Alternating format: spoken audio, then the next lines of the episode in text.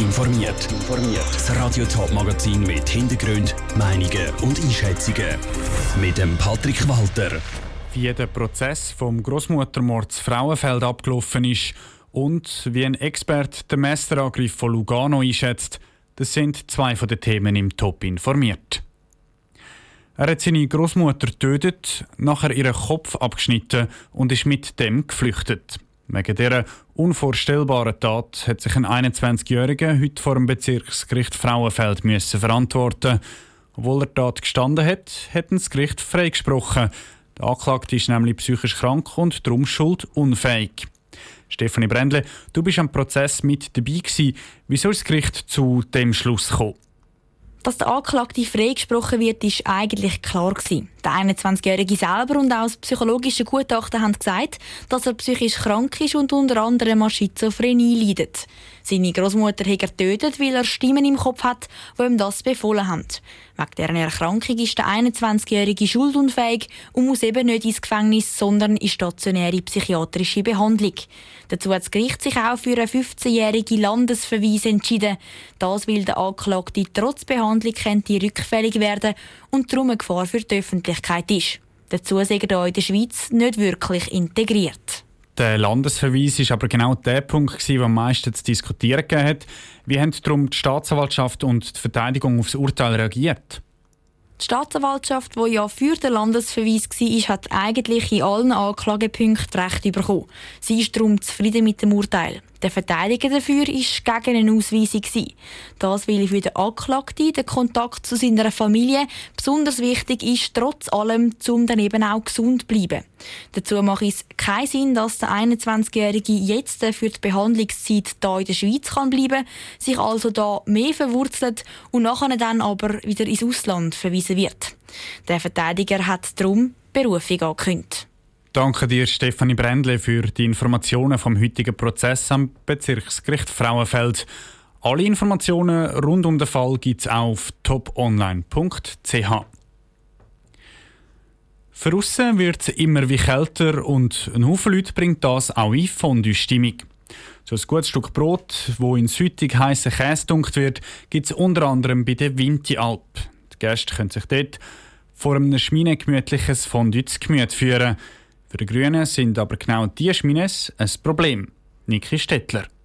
Die Grünen zur Wintertour haben so ihre Liebe bedingt, was die Winteralp angeht. Sie sehen vor allem zwei Probleme. Einerseits der Lärm, der zu gross werden könnte, und andererseits machen sie sich auch Sorgen um die Schmines.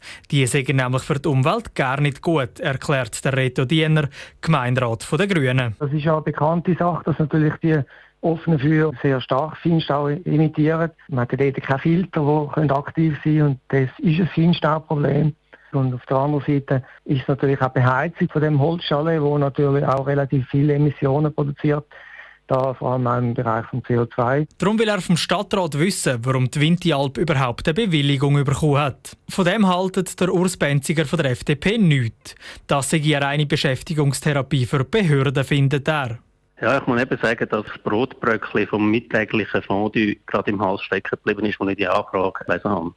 Und entsprechend halte ich nicht viel von so spielverderberischen Massnahmen. Die Anfrage ärgert mich, weil wir in der Stadt sicherlich größere Probleme haben. Die Stadt halte sich bei der Vergabe von so Bewilligungen nämlich genau an die Regeln und täge sicher nicht bewilligen, wo der Umwelt fest Schaden tut.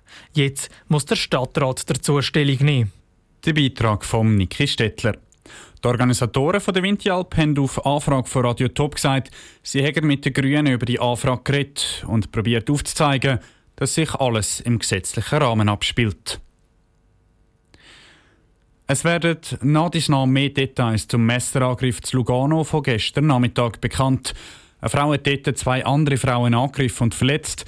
Inzwischen gehen die Behörden von einem islamistischen Hintergrund aus.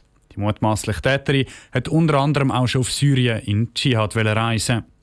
In der Schweiz hat es erst vor ein paar Wochen schon einen Fall mit einem islamistischen Hintergrund gegeben. Ein hat im Kanton Watten andere mit einem Messer getötet. Sabrina Zwicker hat vom Leiter der Fachstelle Extremismus und Gewaltprävention, Samuel Althoff, wissen, ob diese Fälle jetzt weitere Steine ins Rollen bringen. Das, was am ehesten weitere Fälle auslösen kann, Das ist das, was man nachher als Medienresonanz bezeichnen kann. Solche Leute, die fühlen sich in ihrem Wahn bestärkt, wenn sie sehen, dass das in den Medien nachher wirklich gespiegelt wird. Dann sind sie jemand, quasi aus dem Nichts raus jemand geworden.